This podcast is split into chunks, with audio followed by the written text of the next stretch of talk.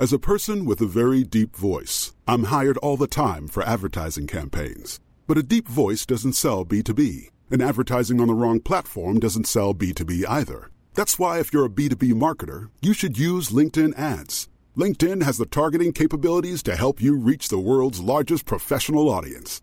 That's right, over 70 million decision makers all in one place. All the big wigs, then medium wigs, also small wigs who are on the path to becoming big wigs. Okay, that's enough about wigs. LinkedIn ads allows you to focus on getting your B2B message to the right people. So, does that mean you should use ads on LinkedIn instead of hiring me, the man with the deepest voice in the world? Yes. Yes, it does. Get started today and see why LinkedIn is the place to be to be. We'll even give you a $100 credit on your next campaign. Go to linkedin.com slash results to claim your credit. That's linkedin.com slash results. Terms and conditions apply.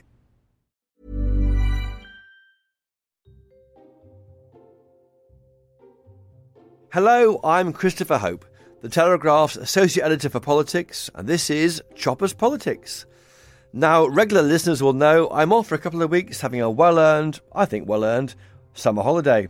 So, as a treat for you listeners, we recorded a special hustings hosted by the Telegraph with members in Cheltenham this week. The host is my good friend and Telegraph colleague Camilla Tominey. This is how it went. Welcome to Cheltenham.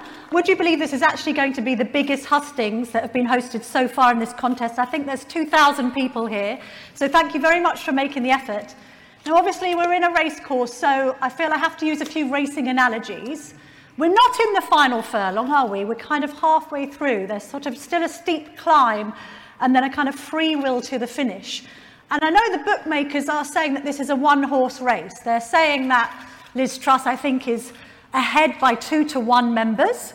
Maybe some of you in here are going to be disagreeing with that. We've had Rishi Sunak, haven't we, slightly on his high horse, saying that he'd rather lose than compromise on his own principles. So, again, we're going to challenge him on that. But generally, this is all about you deciding if you are currently undecided who should be in the winner's enclosure.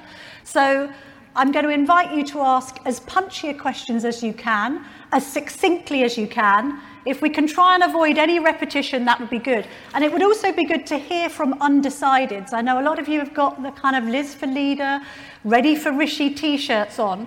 But do put your hand up if you are genuinely undecided and there's some burning issue that you want to ask, because obviously that's what this evening is all about. Well, let's get this show on the road, I think is all that's left to say. Please welcome Liz Truss. Uh, let's get into the most burning issue of the day, the week, the month, the time, and the summer. We've had financial journalist Martin Lewis warn today that the cost of living crisis is going to be as serious and detrimental to people as the pandemic. We've got the Telegraph website warning that energy bills might hit £5,000 in January. And we've also got Google Trends data showing that there has been a 2,400% increase in people Googling the term can't pay my bills. So, what exactly are you going to do to bring energy bills down, not in the future, but immediately if you become Prime Minister? Well, first of all, what we shouldn't be doing is taking money off people in taxes and then giving it back to them in benefits. So, the first thing we should be doing is lowering taxes. So, so, and on day one, on day one, what I would do is reverse the national insurance increase, but also have a temporary moratorium on the green energy levy, so people are saving money on their fuel bills. But how and then second, I'm. I'm just the second thing I would do is focus on energy supply because this is an energy supply problem, and we need to deal with the root cause. We need to make sure we're using our reserves in the North Sea and incentivizing companies to do that. We need to make sure we're fracking in parts of the country where there is local support for that taking place. And we need to get on. We need to get on with delivering the small modular nuclear reactors, which we produce here in Derbyshire. And we need to get on with nuclear power stations as well. So we need to press ahead with all of those supply issues.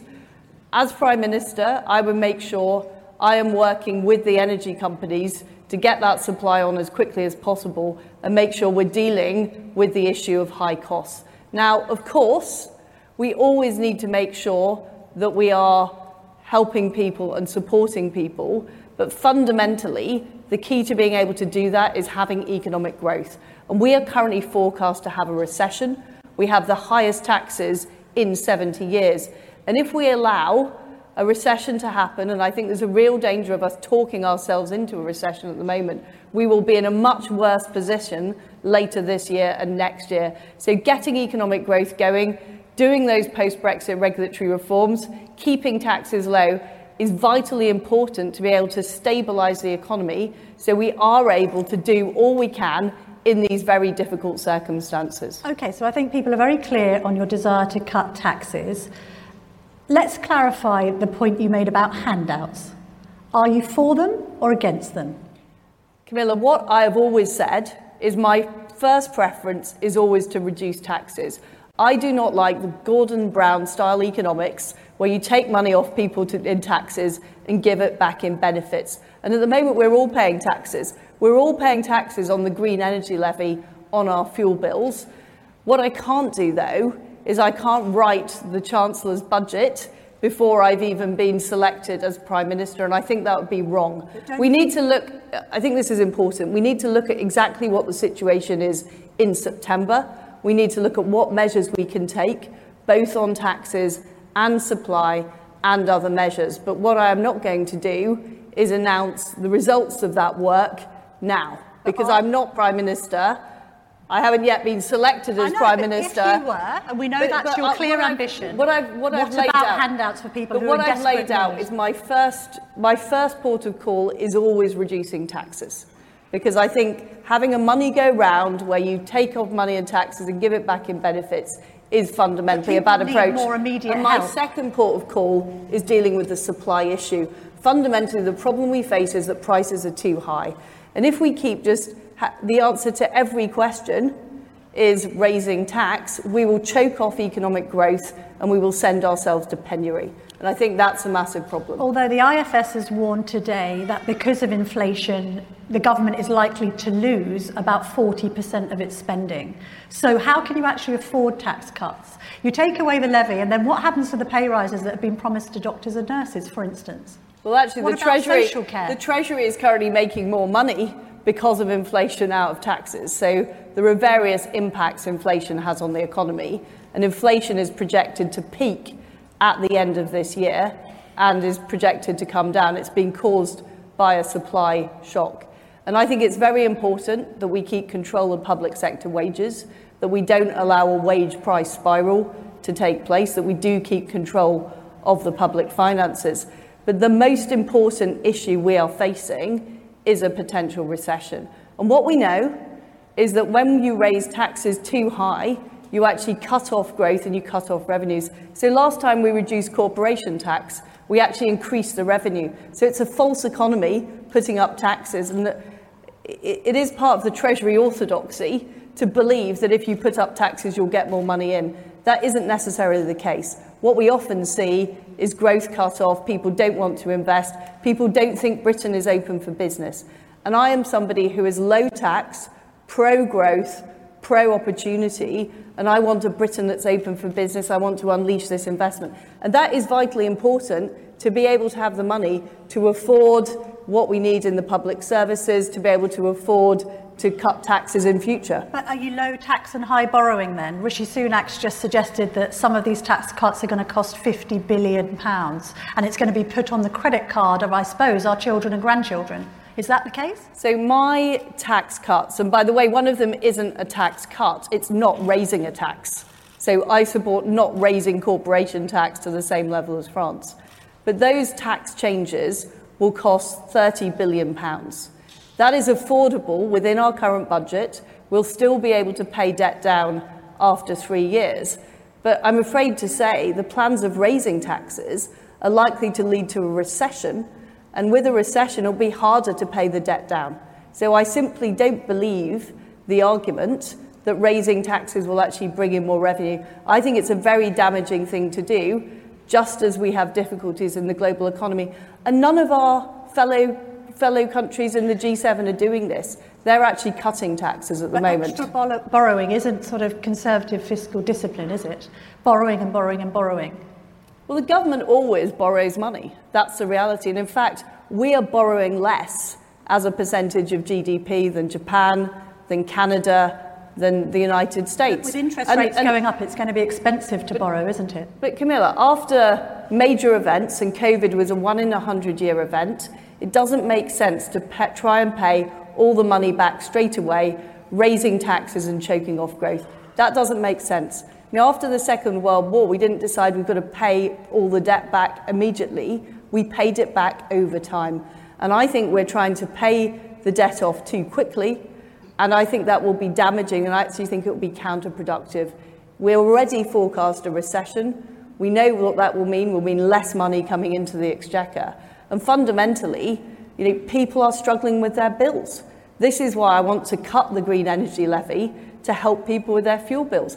I know small businesses are struggling with the cost of national insurance. Public services are struggling. You know, people who run social care operations are struggling with the cost of national insurance. So this is hobbling people just at a time when we need to get the economy growing. And I think that is very, very damaging. And frankly, it's Gordon Brown economics. Okay. We saw him carry out exactly the same Yeah, you've said policies, and we've had low growth for decades. Now, you were a Liberal Democrat Remainer.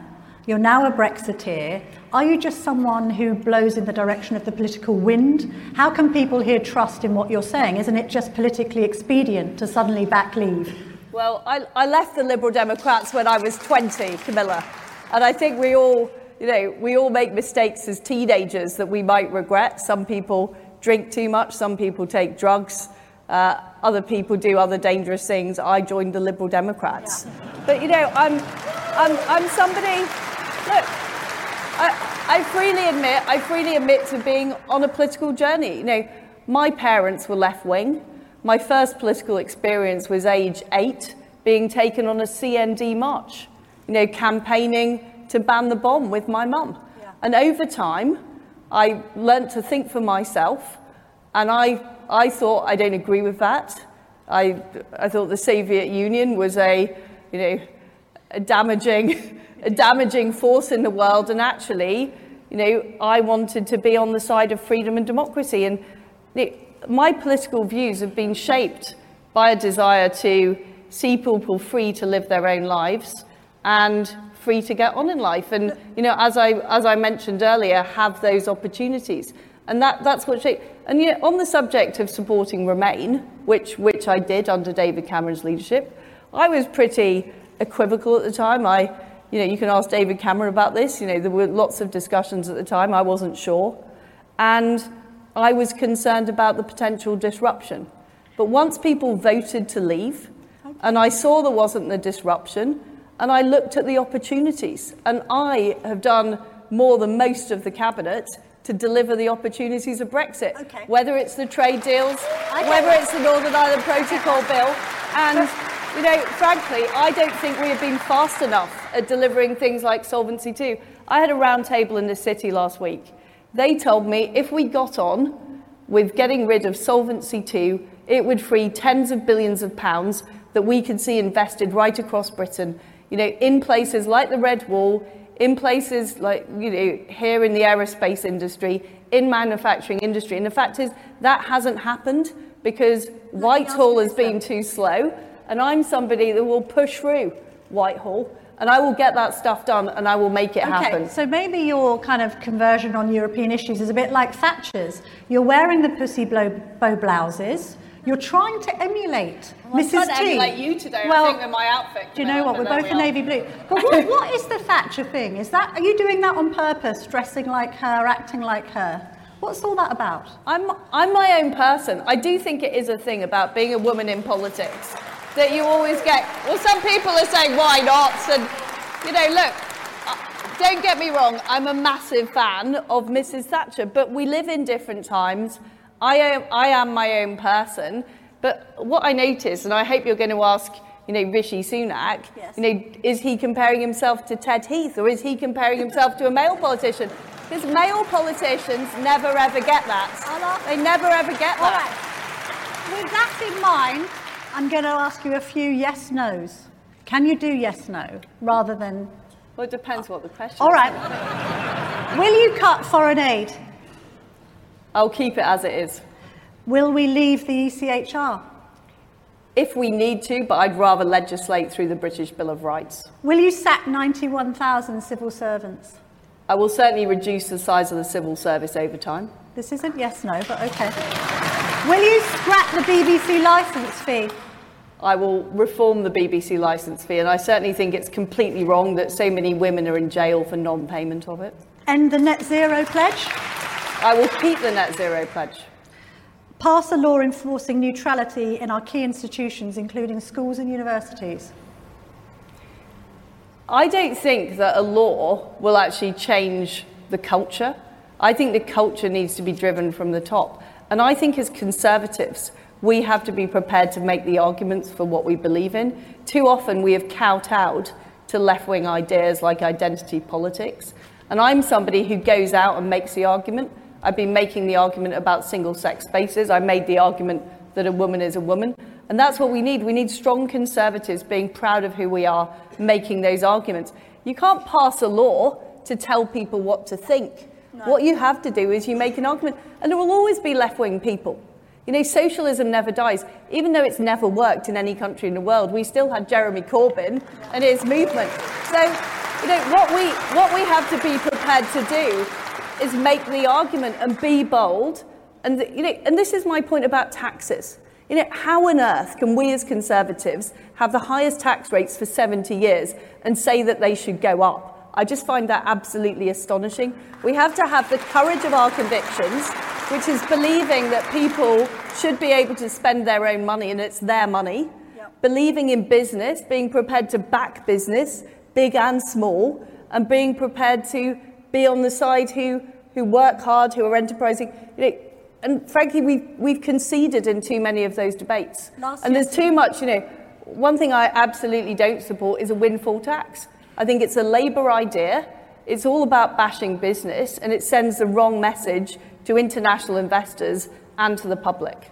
But then what do the public think about energy giants making £3 billion in profits, while, by the way, they're already £3 billion in debt to them? Well, first of all, I don't think profit is a dirty word. And the fact it's become a dirty word in our society is a massive problem.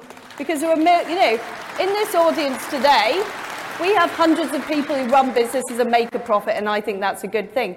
Now, of course, the energy giants, if they're in an oligopoly, should be held to account. And I would make sure they're rigorously held to account. But the way we bandy the word around profit is it, is it something that's dirty and evil. We shouldn't be doing that as Conservatives. And no, actually, we're playing into the hands of people like Jeremy Corbyn who want to completely undermine our way of life. We must go to the audience. Final yes or no? Cap on immigration? No. I think we should, we should have the skills we need in our country, but I don't believe in an arbitrary target. And when we had one before, it didn't work. All right. Au- audience, um, you can see people with microphones. They're wearing white. Put your hand up. As I said before, it'd be great to get some undecideds rather than someone in a t-shirt because we kind of already know where you stand on these issues. Um, this man here. I, I believe that these people can be converted, Camilla. Well, all right. See if you can convert a, uh, a ready for Rishia. Yes, sir. Thank you. Uh, I, I'm a, an undecided when I walk through the door, but I must say what I've heard tonight has impressed me. Thank you, Liz. That was very good. Question. The, the question I have is about renewable energy. You, you spoke about the, the, the wind farms and the fact that uh, the, the farmers can't use their fields uh, for their animals and to grow uh, crop. But you know, we're surrounded as an island by the most um, almighty power, which is tide. And I'm not talking about building barrages, I'm talking about the amount of uh, the current that goes around the, the, the, the British Isles. Uh, I live in just outside Bristol. Your question, sir. Sorry, yes. Only because we're, we're, we're short the on tide time. is nine Let's be expedient. Tidal energy. You're asking. So, will you will you consider tidal energy in your future future strategy? So yes is the answer. I think it should be. I think it should be part of the solar. And by the way, on solar panels, I'm not against solar panels per se. There are plenty of commercial roofs in Britain where we should be putting solar panels. But where they shouldn't be is on productive agricultural land that should be used for food production. So there's a place for all these technologies, but it needs to be the right place. Okay. Um, let's have a look round. Just going to get a, a lie of the land. Uh, the lady on the end there with the um, with her hand up there and the glasses on her head. Thank you. Thank you very much. Um, what would be your plan to restore water quality in our rivers, um, particularly the River Wye, which uh, is severely impacted by agricultural diffuse pollution? Could you also deal with drought in that question as well, Liz, because of the problems we've been having with, well, water yeah. companies leaching, I think it's 2.4 billion litres of water yeah. um, a day. I mean, the answer is we need to be much tougher on water companies, particularly on leaks and also emitting uh, you know, nasty pollutants into rivers. And you know, in Norfolk, we have some fantastic chalk streams, and they are very, very precious. And we need to do all we can to make sure they're protected. So I would make sure the water companies are held to account, and also make sure we are dealing with the effluent uh, that is going into our waterways. And what you know, we still have on our statute books, we still have EU environment law. And what I want to do is look at the specific flora and fauna in Britain and how we make sure we protect um, we protect those endangered species and you know specific natural habitats like chalk streams here in the United Kingdom and that is a key law I think we need to change but at the moment we're protecting some of the wrong things and we're not protecting the right things. This water company target that was set several years ago to reduce this wastage by 16, 16%. It's not high enough, is it? Why should our bills go up if the water companies can't keep the water in the pipes?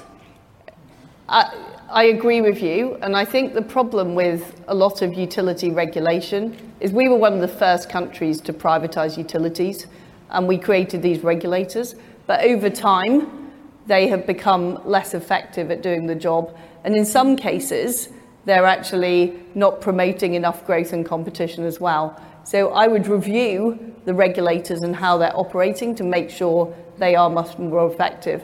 But you're, you're right, water is a natural monopoly, and we've got to be tough on the water companies to do the right thing. The chap here in the blue jacket, please.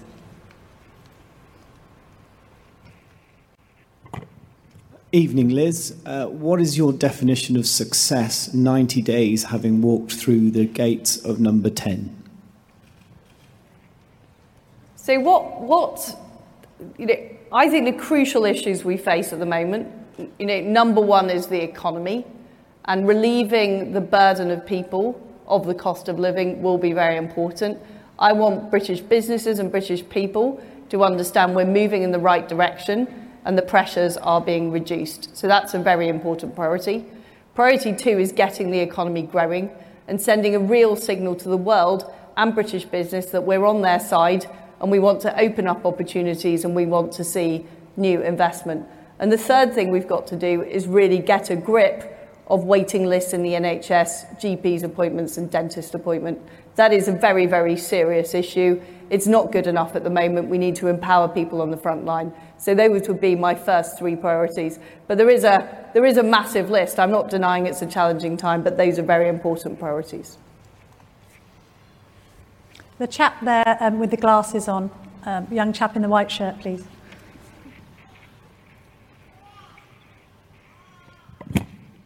Thank you. Um, Liz, blending hydrogen into the gas network could diversify UK energy supplies, giving access to hydrogen mega projects around the world. Trials undertaken in the UK by the HyDeploy project have already conclusively shown that domestic gas appliances can operate safely with up to 20% hydrogen with no disruption to consumer, reducing emissions in a conservative way. Industry are ready to get on and do this, but they're being held up by uncertainty from government. So if you are elected as leader in PM, will you, in your first 100 days, make a formal policy decision to change regulations, allow blending of hydrogen into the network, and let industry get on and safeguard our energy security? Thank you. I think, I mean, you, you've just made a fantastic point. I think hydrogen is very important. It does work with natural gas. We can use a lot of the same infrastructure, and I support what you're saying. How quickly would you want to start fracking?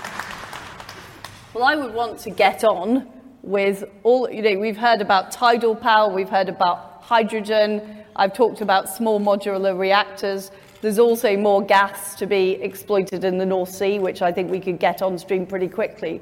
And I would want to move as fast as possible with all of those solutions because energy security is an absolutely key priority, as well as keeping prices low for consumers. And you know, my view is rather than, and this is the point I'm making about people talking about subsidising consumers. Of course, you know, we always need to make sure that people are able to, you know, live in our society, that they are able to get by. But we've got to look at the root cause of what these energy costs are and why they're being generated and what we can do to deal with these supplies. And frankly, we've been too slow. You know, we've been too slow on nuclear, we've been too slow on hydrogen, we've been too slow on these other technologies. So I would get them going as soon as possible. Um, the lady over there, um, second row in. Sorry, I'm making, I'm making the guys in the hoodies run around um, the auditorium. You're getting your steps up, don't worry. Liz, I gather you are a re- you were a Remainer, and I have to applaud you the way that I have seen on the TV you racing around the globe making trade deals and whatever. But I don't seem to read about the trade deals and whether they're working. Can you tell me how many are actually up and running, totally confirmed, and actually giving a benefit to Britain? So there are, there are just over 70.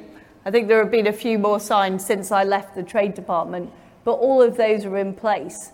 And we were working right up to the 31st of December, getting those in place to make sure that businesses could continue to trade and in some cases could get better deals than they'd had under the EU. But you know, we've today we're sponsored by the Telegraph. And I would love the media to spend more time talking about We've trade deals. About trade deals. Yeah, I mean, You've the written thing for is, us on you- trade I have written for you on trade deals, but you know, the point is that what trade deals is they open the door for business, but then we need to help businesses actually get their products into market. We set up the export support service to help do that. But I would love to see the press write write about that rather than about political rows. But you happy sometimes, with the press this week because you've had a bit of a go at us. Well, I had a go at Tom Newton Dunn, but Right. you're asking you're asking much We'll sounder you questions, Camilla. Um, thank you. um, the lady Well, over she there. is, isn't she? I'm sorry, you know, Yeah, she is. The lady over there with the spotty dress, I think. Thanks, and, and thanks, Liz. Um, I think everybody in this room and Conservative members around the country are going to come behind whoever is our next leader and Prime Minister. So, my question to you. My question to you this evening is when it comes to the general election in 2024, or whenever it comes, what are the three things about you that are going to make sure that we bring swing voters along and hold on to the seats we won in 2019 and, and gain in other areas? Well, it's first of all, I will not have an election before 2024. I think that's a very important point. And because we, we've got to deliver for people. And that is my number one point that in 2019 we promised that we would deliver. We promised we'd level up the country. We promised we'd deliver broadband. We promised we'd deliver, you know, less NHS waiting lists, more doctors, more police officers. We've got to deliver all that stuff and we've got to show people that things are getting better. And that for me is about opening opportunities, getting more investment, getting spades in the ground, get, getting economic growth. And even I, though I'm a pretty fast mover, I appreciate it will take some time to make that happen. So delivery is the number one point. The second point about me is that I don't make promises I can't keep. And I am a straightforward person who tells it like it is. And I think that is something that people across the country appreciate. And I've certainly found that when I'm traveling around and, uh, and talking to people around the country. And the third way that I will win the next election is making sure we're using all of the Conservative team. During this leadership race, we've seen some fantastic candidates. I'm delighted uh, that Penny Mordaunt and Tom Tugendhat are now backing my campaign. Uh, we've also got Richie, Kemi, you know, all really, really competent people. And what I want to see is a less presidential number 10 and one that really presents a team of fantastic conservatives who deliver for people right across the country. So, so the three things I will do is first of all, I will deliver. Secondly, I will be honest and make sure people can trust me. And thirdly, I will do it as a team. Okay, I'm looking at four minutes left on the clock. So let's have rapid fire questions and answers. A man is so eager for me to pick him there with the sunglasses on his shirt. There, stand up if you will, sir, and then he can see you easily. Here, sorry. There we are. He's got his sunglasses on indoors, which is Well, bold. Do you know that it's hotter in Cheltenham than it is in Florida today? Why aren't we staycationing after this? Well, we are, you Well, we, we may as well. Let's go to the Cotswolds. Yes, sir. Thank you very much, Liz. Lovely to see you. Um, you made two points about the environment, which received rapturous applause in here. And I have to say, as a Conservative voter for nine years, it would receive the absolute opposite outside. Green levy is £150 off a bill. That does not touch the side, probably of most people in the room, their bills. And secondly, I, there is a question here. Secondly, you say you go past Farmer's Field and you're horrified to see solar panels. You'll be even more horrified in a few years with drought, with crop failure, and everything else caused by the climate emergency. Cutting green levies now sends the wrong message to business and it sends the wrong message to people. Yeah. Do you think that's good enough? So I do not believe. I I do not believe we can tax ourselves to growth, and I don't believe we should tax ourselves to net zero. I want to achieve net zero, but I want to do it in a way that harnesses capital, that harnesses investment, that harnesses the City of London to actually invest in the new technologies. So we've heard about these fantastic ideas like hydrogen, tidal power, but I'm afraid Things like the green energy levy are yet another example of us taxing ordinary people rather than finding new innovative ways of bringing businesses in, bringing investment in to solve what are technological problems.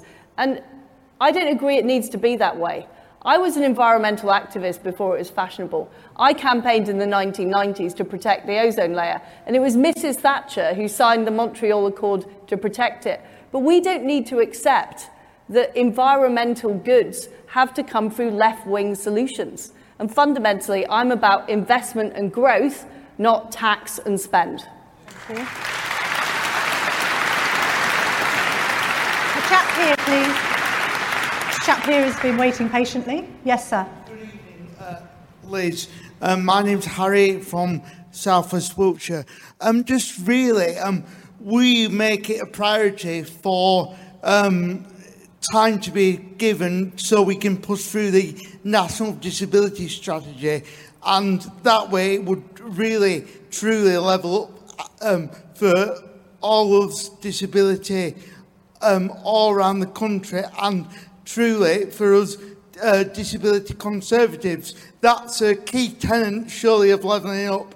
Instead of it being blocked uh, by court challenges, um, can we get on and make this a key tenant in the next Parliament? Thank you, sir. The, an- the answer is yes.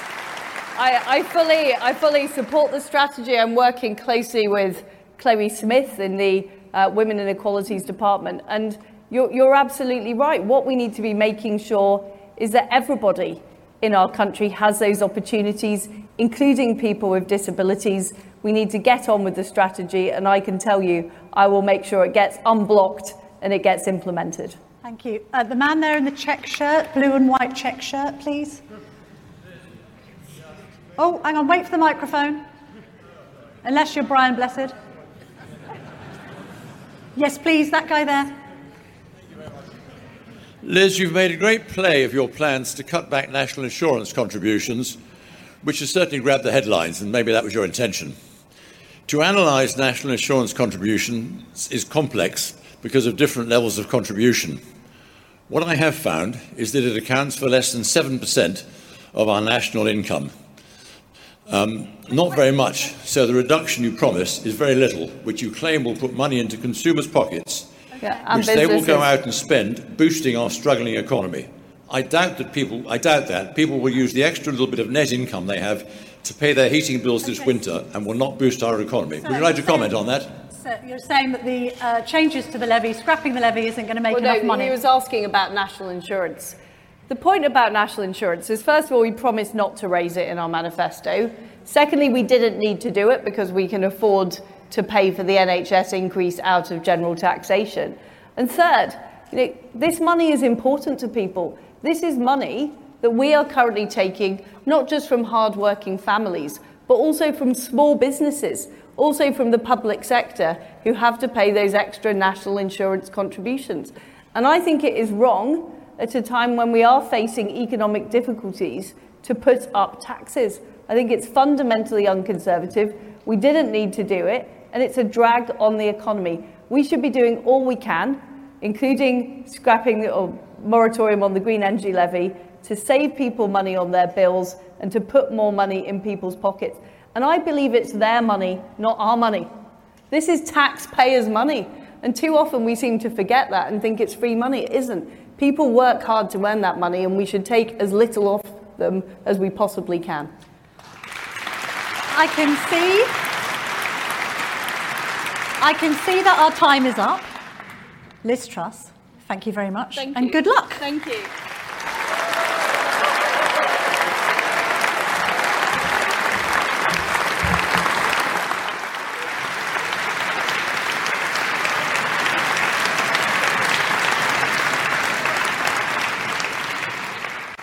Without further ado, let's welcome on to the stage Rishi Sunak.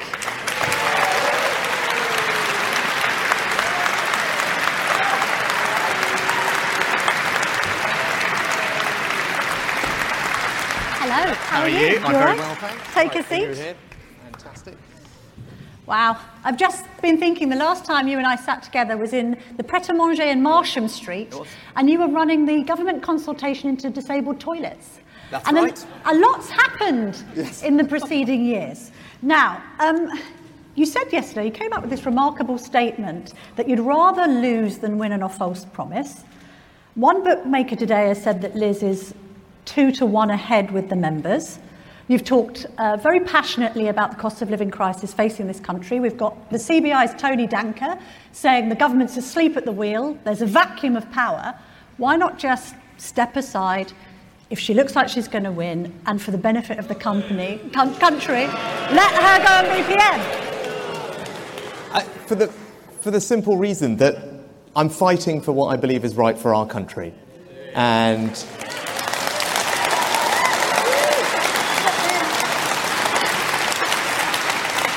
But then why do you think Chris Skidmore has defected from you to Truss then? Oh, well, look, I, look, everyone's, I've got a lot of respect for all my colleagues. I'm still very proud of the fact that in the parliamentary stage of this, I led in every single round. I topped the ballot in every single round. I have the most support from members of parliament.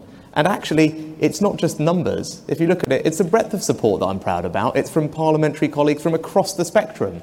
People who voted for Brexit, voted Remain, urban seats, rural seats, newer colleagues, most experienced colleagues. I'm really proud to have all their support. And I'm going to, as I said, we're, the, we're only halfway through this thing. I'm going to fight till the last day with everything I've got because I'm fighting for what I believe in.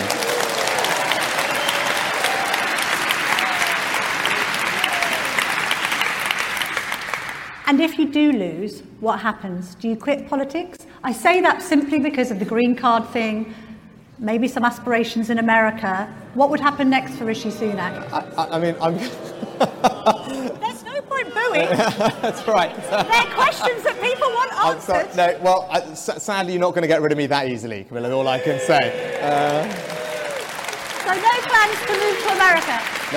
Hey, I, you know, uh, you know, several years ago, my, my members in Richmond, North Yorkshire, did me the enormous honour of selecting me as their candidate, and it is a great privilege to carry on representing them for as long as they'll have me. Okay, so I asked this question to Liz specifically in mind of Martin Lewis's comments today. Google search is going up exponentially for how will I pay my bills. Uh, the Telegraph reporting that bills might go up to £5,000 next January.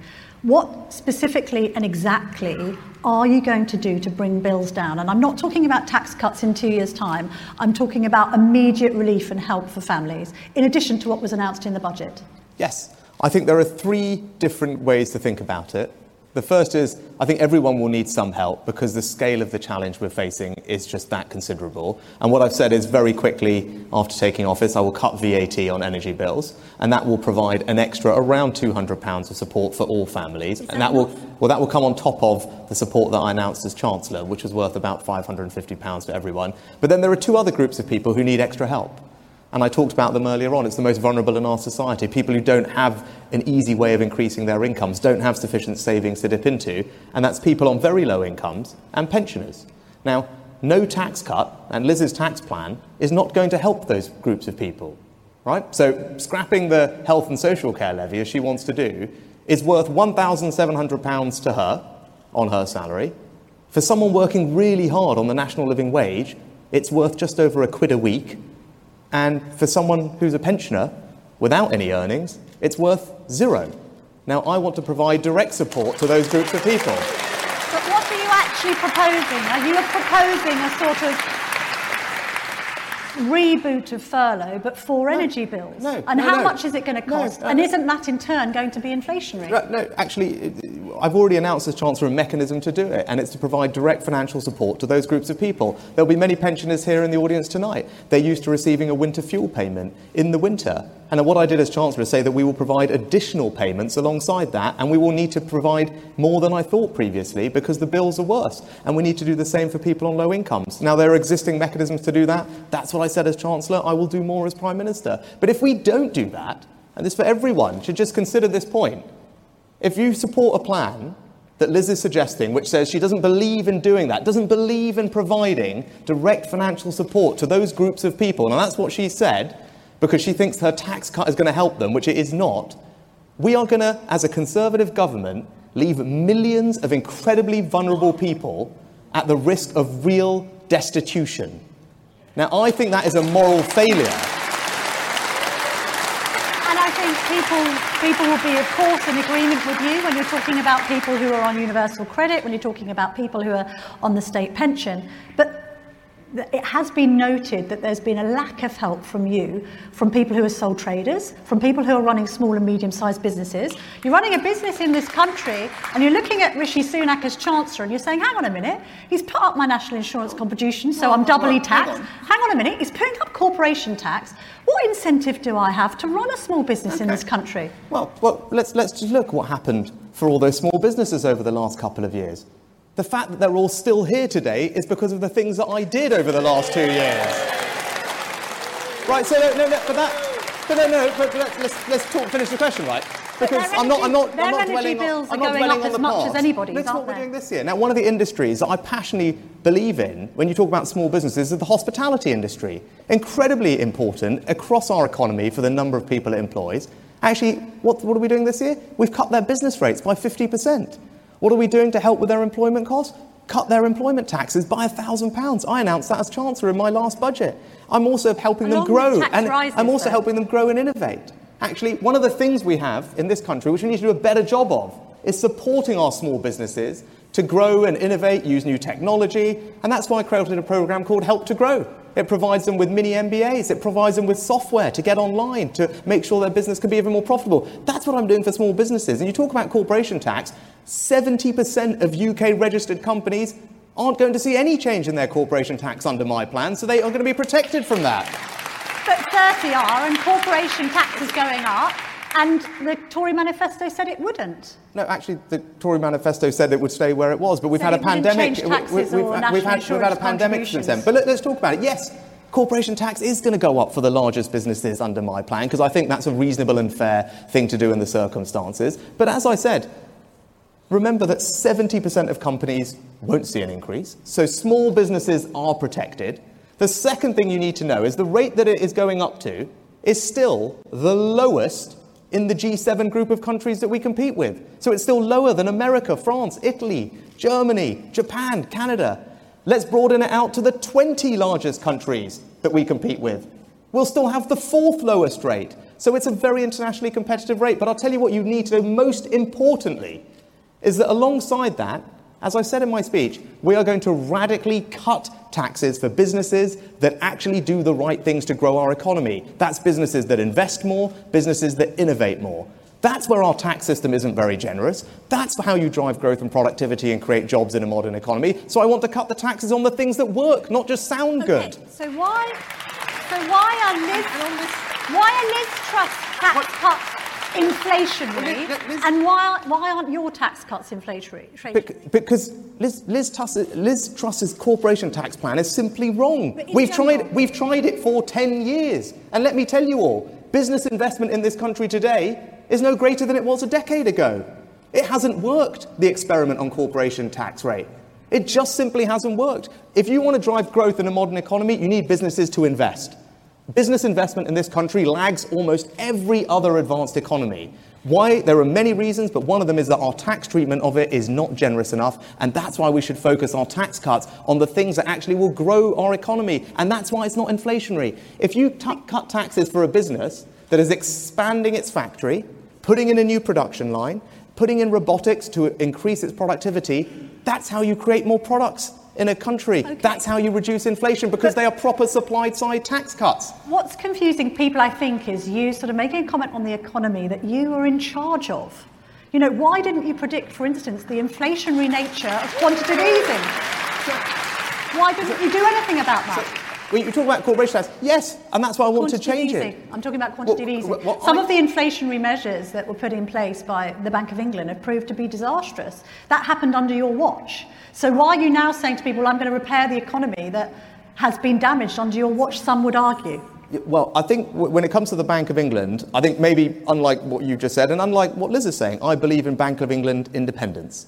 I think it's an Even important thing. the wrong decision. I think it's a very important thing. And, and I think actually, I'm very nervous about things I hear elsewhere, about people who seem to think that from Liz's camp and her that we should scrap Bank of England independence. I think that would be a massive mistake for our country, and international investors would really not look very kindly on it at all. But, but, but what if the Bank of England does things that seem to exacerbate the problem rather than solve it? Uh, the Bank of England has an independent mandate. It is set by the government, and it's right. And it's, it's right that we are tough in making sure that we set the mandate right. I did that. But it's also worth considering there has been a war on, Camilla. The, mm. the, the reason that energy prices are where they are in the first instance is because we collectively decided, rightly, to be robust in standing up to Russian aggression. That has led to higher energy prices, and, and, and we have to acknowledge that that is a big part of the reason we're suffering from inflation. This question came up quite a lot with subscribers, so I'm going to ask it. If you are this sort of beacon of fiscal discipline, why did you veto chasing the 17 billion in fraudulent COVID loans? Well, that, well that's, that's just simply not right. I mean, who, who on earth has said that? That's completely Well, absurd. you, you did have a Treasury Minister resigning over what he described was your schoolboy tactics in failing to grasp the issue. well, may, maybe he and everyone else should read the report that was just published the other week. so did people actually showed fraudulently take loans or not? And did it happen on the Treasury's watch? it, it happens across the entirety of government spending. But what you need to realise now, because of the mechanisms that I put in place, the extra teams that are out recovering this stuff, the arrests that are being made, the new laws that we passed, the new agency at the National Crime Agency, the estimated fraud, fraud in furlough now is actually estimated to be lower than a typical government programme. And that's something I set up in a matter of weeks in the middle of a crisis. So actually, I'm very proud of my record on furlough, and I'm proud that we have gone after those who abused it. As a simple matter of fairness, it's wrong, and we will relentlessly pursue them. So was the Treasury Minister wrong to resign? Yes, he was. Um, why is Simon Clarke and Kwasi Kwarteng, your former cabinet colleagues, writing in the Telegraph saying that you re- resisted attempts to cut Brexit red tape? Uh, that you uh, weren't committed to overhauling the Northern Ireland Protocol, uh, that you blocked EU Insolvency 2 being changed. Are you just a nominal Brexiteer? I, I- mean, uh, greatest respect for all my colleagues, so I'm not going to get engage in, in this, but I would just gently point out that neither Kwasi nor Simon Clarke had anything to do with Solvency II and financial services regulation. That was done entirely by myself and John Glen. And actually, there is a bill that is ready to introduce in Parliament as soon as I become Prime Minister that will radically change not just Solvency II, but all of our financial services regulations. But what about this general accusation, and maybe it comes from the right of the party, but it's unfair, that you sort of were taken hostage by the Treasury? A Treasury that we know is institutionally opposed to Brexit and constantly obsessing about EU markets rather than perhaps what the I know they, you know what they, they, they were. public voted for. Yeah, they, they were, Camilla, they were. And you know what? When they said that, I didn't listen to them. I voted for Brexit, but there was someone else who held up their Treasury documents. It wasn't me, it was Liz Truss at the time. Okay? So I'm very prepared to confront the consensus. Actually, on corporation tax, that's what we're doing. We're challenging consensus. On EU regulations, who's come up with a policy that actually takes advantage of Brexit in a radical way, creating free ports around the country? I did that. Right? Who's actually scrapping EU laws off the statute book, replacing them with the British regulatory system in financial services? That's what I'm doing. I'm frustrated that I haven't seen that degree of radicalism across government. That's what I want to change. Right? So that this idea that somehow I'm not Brexity enough, I just find very puzzling. Let's talk about your fellow Brexiteer, Boris Johnson, um, to conclude before we go to audience questions. Um, this privilege committee investigation, the goalposts have changed a bit. It was going to find out whether he had deliberately misled Parliament. Now it's just going to find out if he misled. Do you support that, or do you think he should be recused of this investigation now? So uh, all I would say is that the MPs on the committee are the ones that make decisions, and I fully support What's your them. opinion on it? Well, it's a parliamentary. Actually, I haven't followed every twist and turn of it, to be honest, because I've been busy being out and about. Uh, it, it's a parliamentary process, not a government process. There's a difference between them, and I fully respect the MPs that are on the committee to make the right decisions. I personally believe very strongly in high standards. One of the things I would do almost immediately as Prime Minister is reinstate an independent advisor for ministerial interests, because everyone needs to know that trust, integrity, and decency belong at the heart of politics, and I will lead from the front. Have you uh, spoken to Mr Johnson since you resigned? I, you know, I have, I, I've messaged and called, but unsurprisingly, he hasn't returned my calls. Strange. So. Um, right, let's go to audience questions, please. Right. Put your hands straight up. Um, let's take this lady in the blue on, on the end here, please. Hi, Rishi. Um, I'm Penny Ann. I'm the National Voluntary Director for the CPF. Um, how would you ensure that your policy team engages with the CPF regularly and gets our feedback? And also, I was very um, interested to hear that you want every child to have a world class education. As a speech and language therapist, I'm concerned that 69% of young offenders have undiagnosed speech and language needs, and also the reading age between four and eight years of age. So, how do we ensure it truly is a world class education system for everybody, including those with special educational needs? Thank you for the, for the excellent question. It's been a real privilege to work with John Penrose and all your colleagues while I was Chancellor, and thank you for all the ideas that you sent. So, look, quick, quickly on, on the early years, and that's actually the point that I was going to make, because you talked about kids at very early age, and you're right. Because if we now look at all the negative outcomes we see in society, not just educationally, but all the other social ills that we see in our older adults or late teens, what's clear is if we could have solved them at a very early age, we would have made an enormous difference. Because actually, if you look at the inequality that exists in our school system when children leave school, most of it was there when they arrived.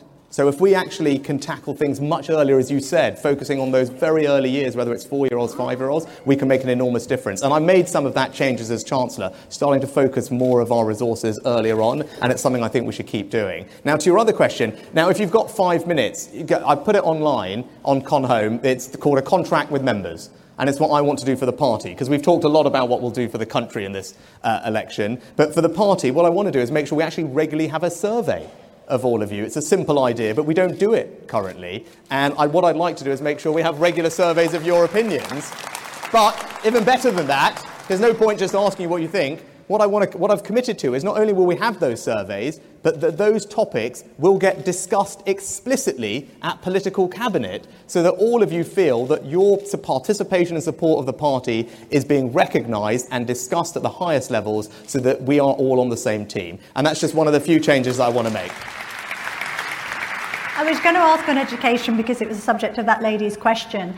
Obviously, lots have been made about uh, your wife's family wealth and things. You do appreciate, of course, as a Winchester schoolboy, that you were afforded opportunities that have not been offered to many, many, Yes. many children in the UK. What will you do about that? Uh, I, I, yes, I have.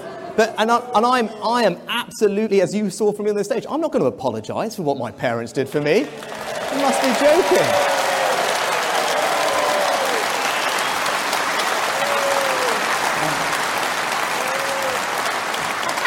Stripy shirt.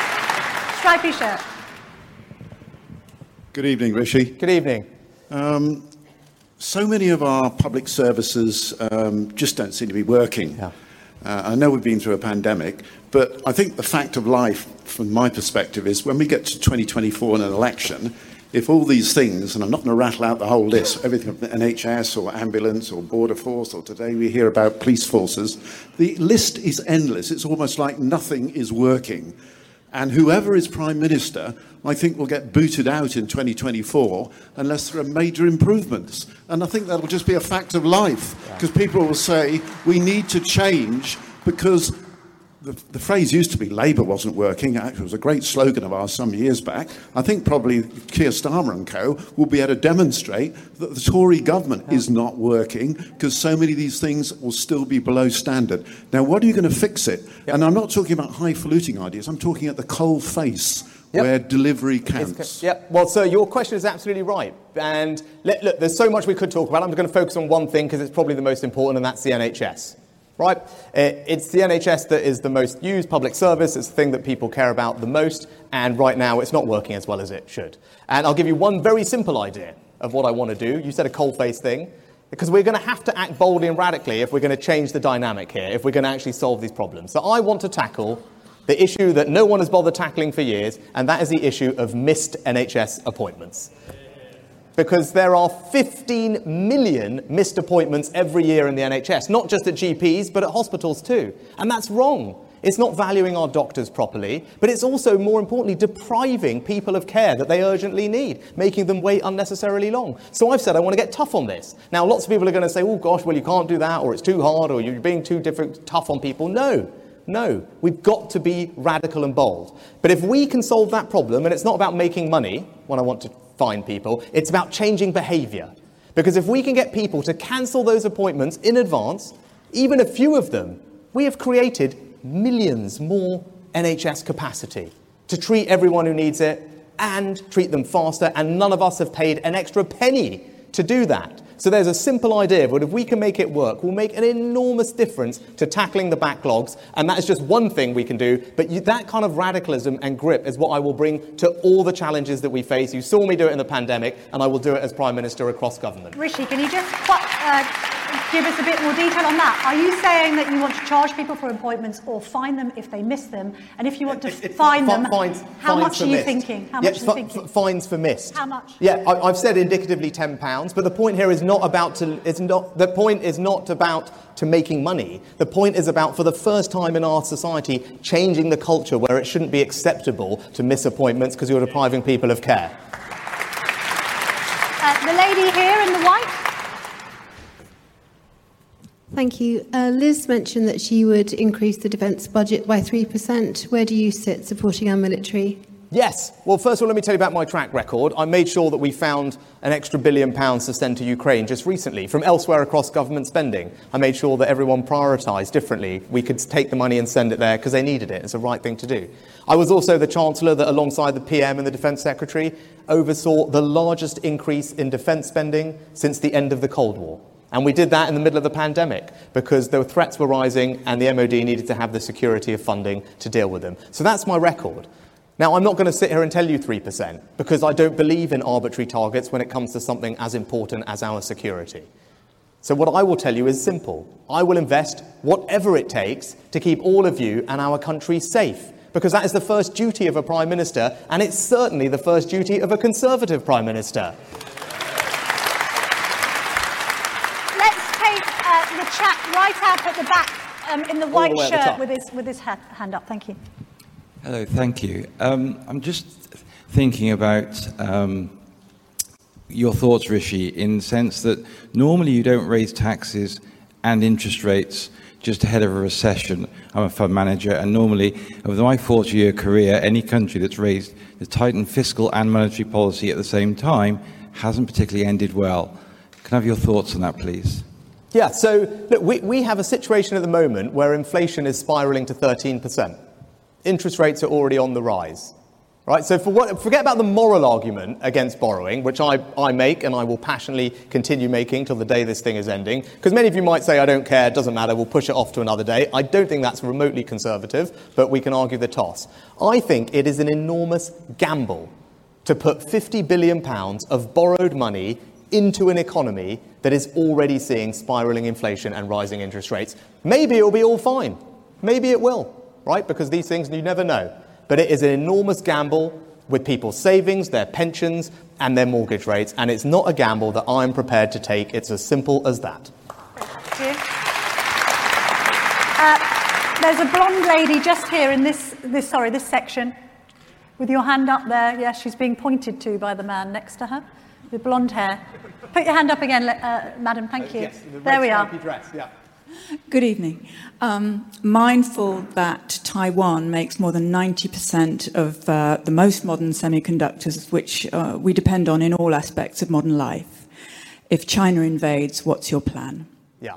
So, look, I, well, first of all, we need to make sure that we continue supporting our allies in the region. And there's lots of different ways we can do that to act as a deterrent to China, one of which we recently did when we sent our aircraft carrier to the region. Another one is our new partnership, the AUKUS partnership with Australia and the US to demonstrate our commitment to the region. Another thing is standing up for our values, as you saw when it came to Hong Kong, where it was right that we robustly stood up to China because they do represent the biggest threat to our economic and thereby our national security.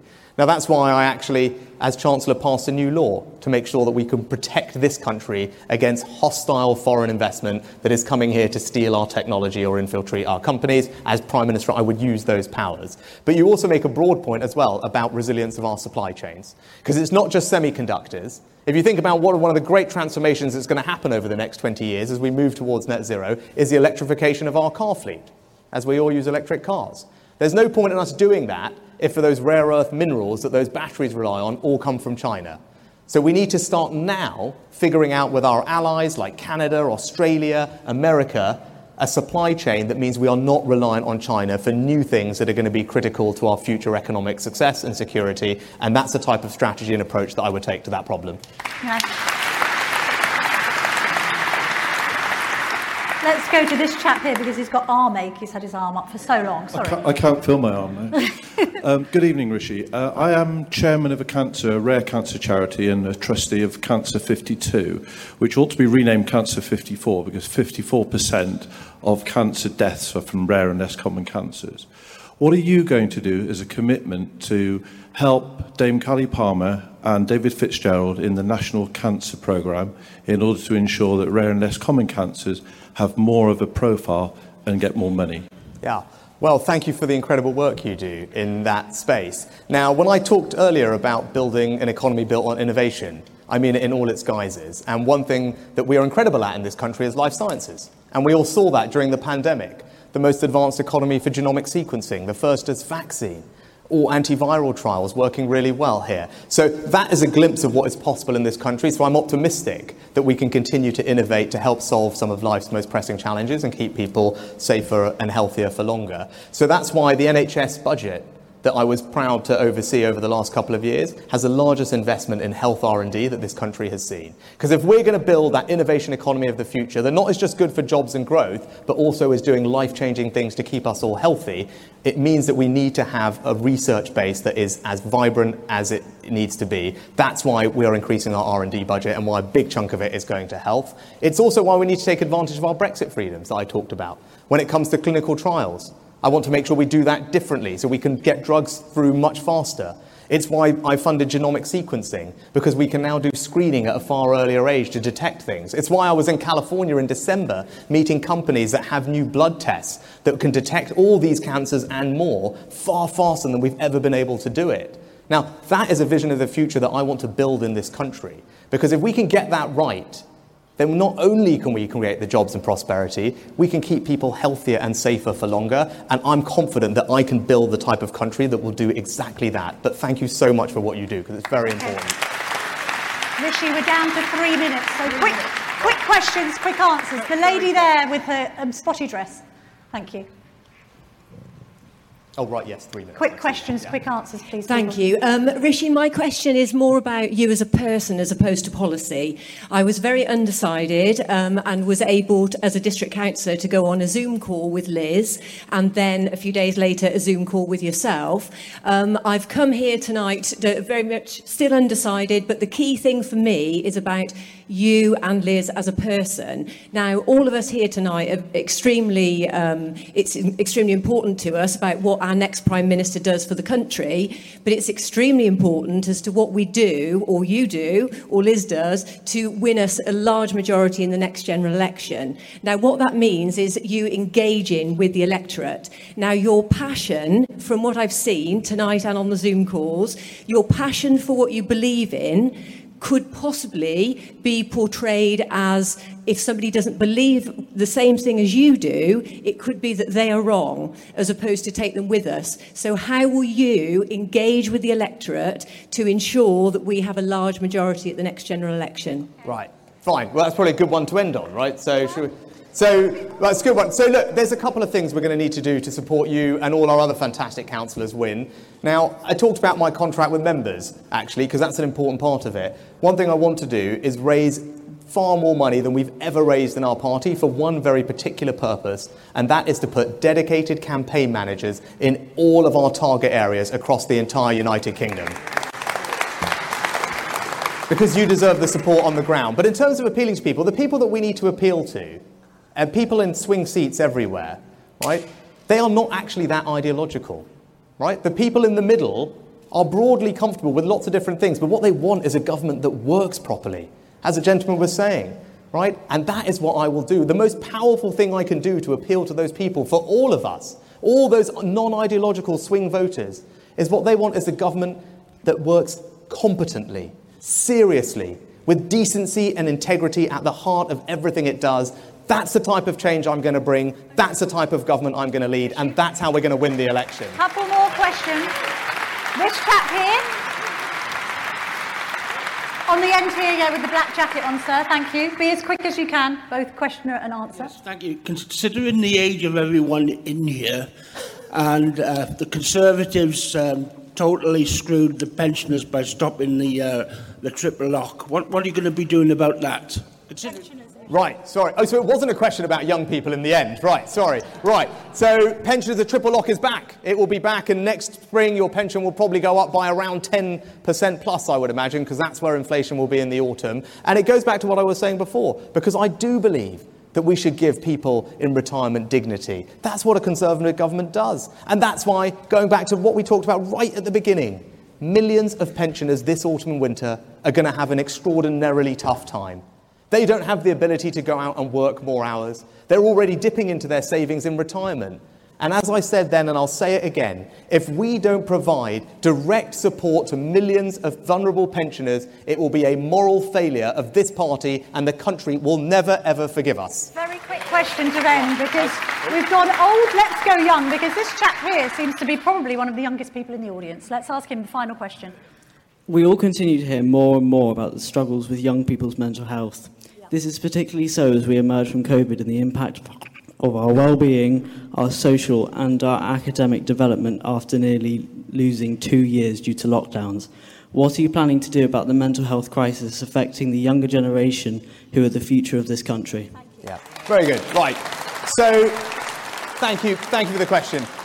Look, I, I, have two young girls, they're 9 and 11. I'll tell you one very specific thing we have to do is that, like many of you in this room as parents and grandparents, you know, my eldest one has got her iPad, she's about to start doing things on her own, and I am quite frankly petrified about what she's going to see and see and read and be exposed to online. And it is clear that it is an enormous enormous cause of mental health challenges for young, particularly girls. And so, what I want to do is make sure that we quickly pass a new law in Parliament that we've been working on that puts a much tighter obligation on big digital companies to police the online world in exactly the same way as we would police the world that we walk around in. Because there is nothing more precious than our children and young people's innocence. They should, be den- they should not be denied that right. And I, first and foremost, not as Prime Minister, as a dad, will make sure that we do that. So bring back the online safety bill. Yeah, brilliant. Perfect. Thank you very much, Rishi Sunak. Thanks very much. The time is up. Thanks very much. Thank, Thank you you very, very much. much. Thank you.